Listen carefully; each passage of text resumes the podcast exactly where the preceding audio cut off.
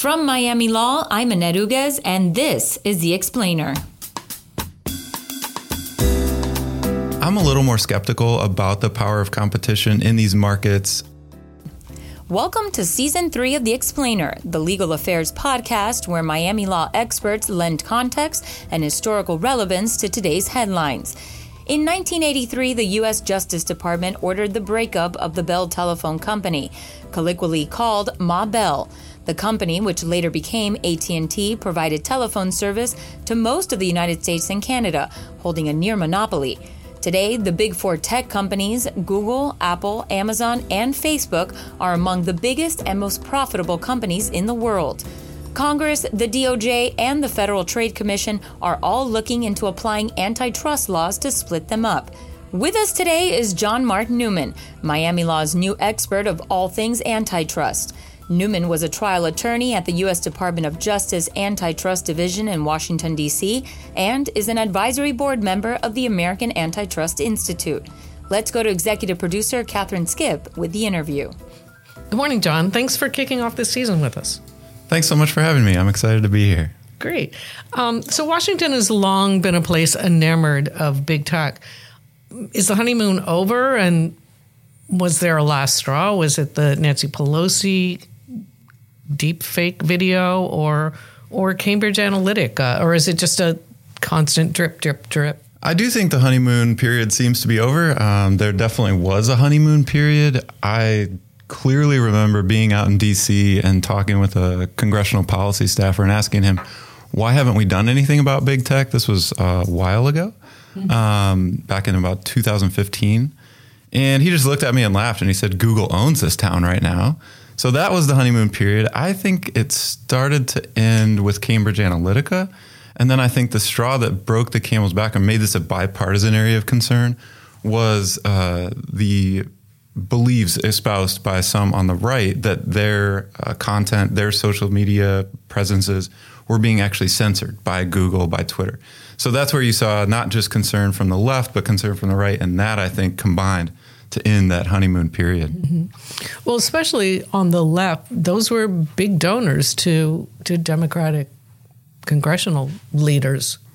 Absolutely, and I think you also saw, you know, setting aside the the role of just money as money. Um, I think you also saw a style of governing that seemed to match pretty well with some of the beliefs out in Silicon Valley, and that was uh, this kind of technocratic belief that if we just have enough data and if we just have the smart enough engineers in place, we can fix any problem. So if that's your style of governing, if that's your belief in how politics should work in this country, then Silicon Valley is your, your clearest ally, right? Because they have all the data and they have all the smart engineers.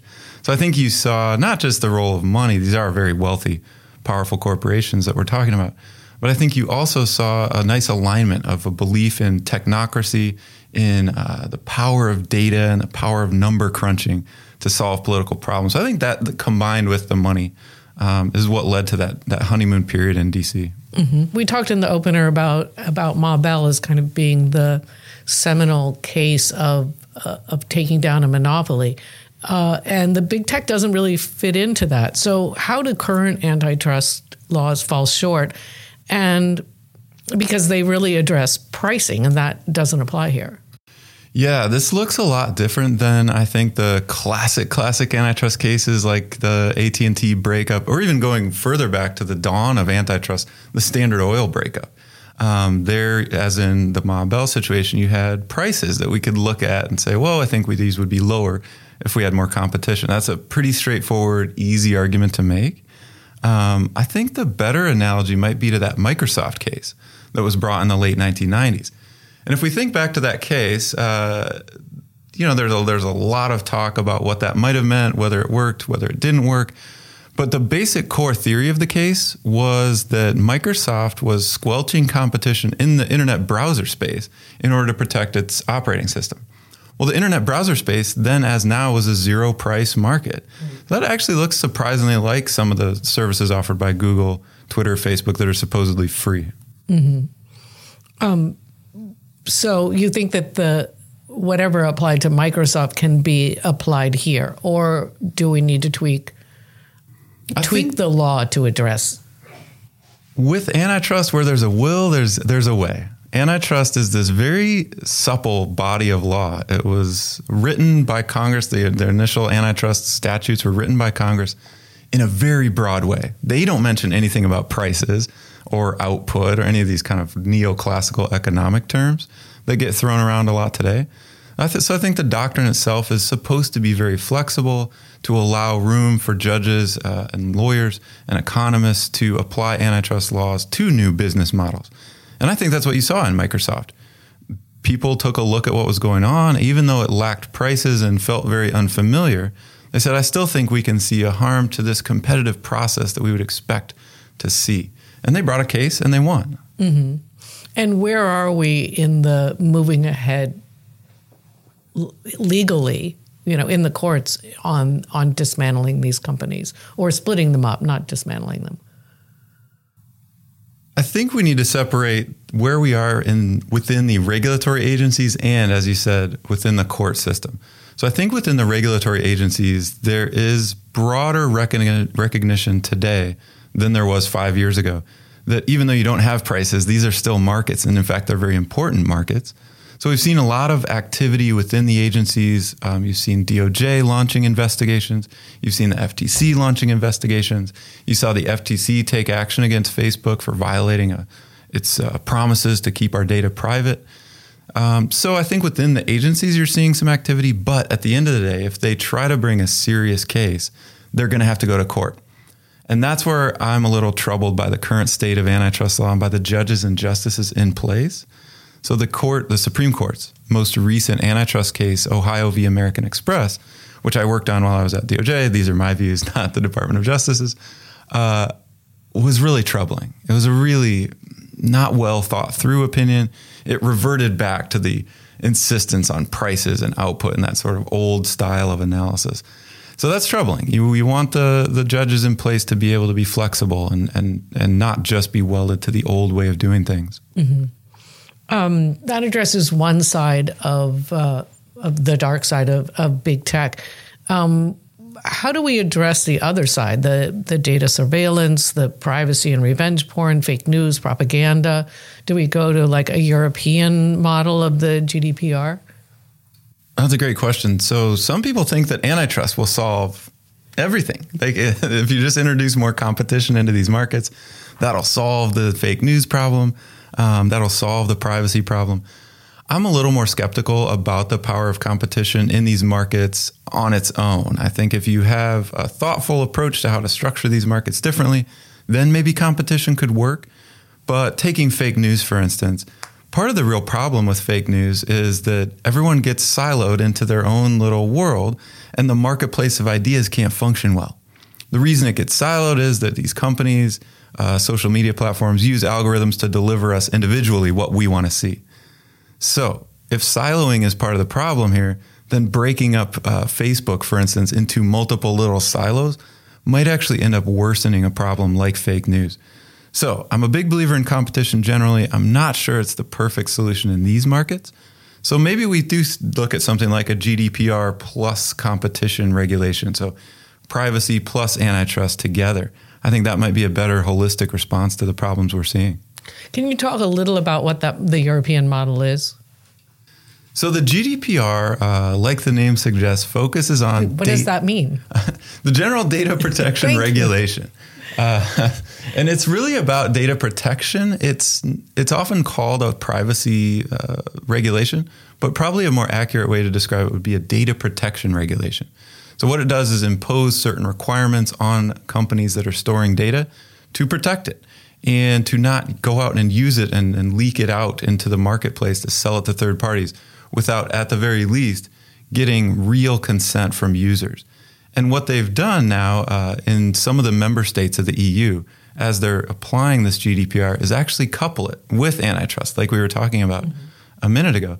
So, Germany, for instance, uh, I'm going to pronounce this wrong the Bundeskartellamt, very good, the German competition authority, actually took action against Facebook not too long ago.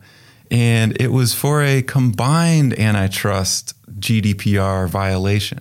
So, what the German enforcers did was say First off, Facebook is so powerful that we think uh, user consent isn't really valid consent here. It's their only option is to use Facebook.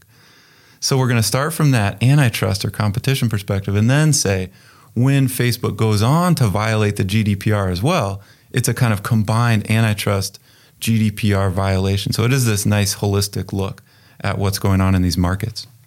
And would that be easy to apply in the US or we just have a different mindset on things like this?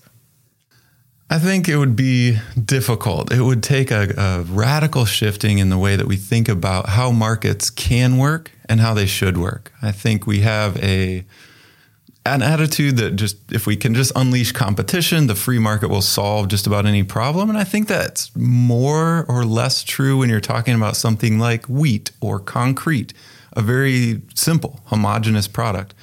Um, it gets a lot more difficult when we're talking about an incredibly complex product like social media. What even is that, right? It, it's a lot of things to a lot of people.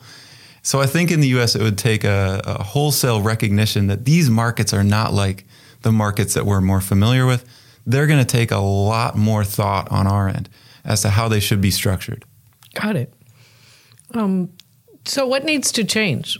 Is there is there a correction that can be implemented, or this has all gone way too far to ever claw back and and fix? As I asked the man with the flip phone.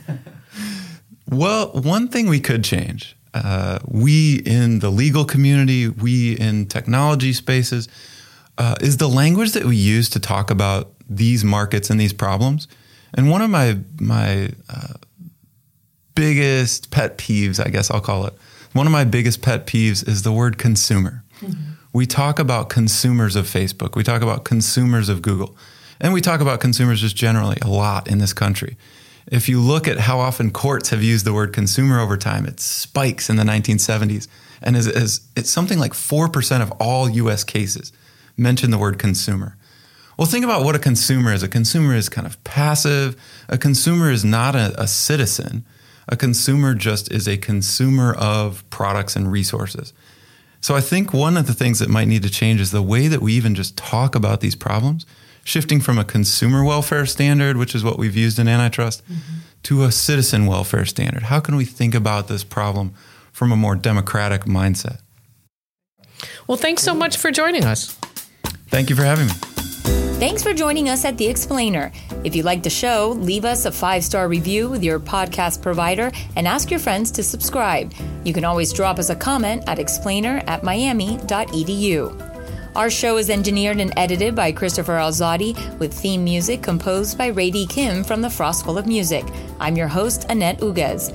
Today's show was brought to you by Miami Law's upcoming Petty Offenses Symposium, held on the Coral Gables campus September 20th and 21st. The conference explores the use of litigation, international to local human rights advocacy, and creative campaigning.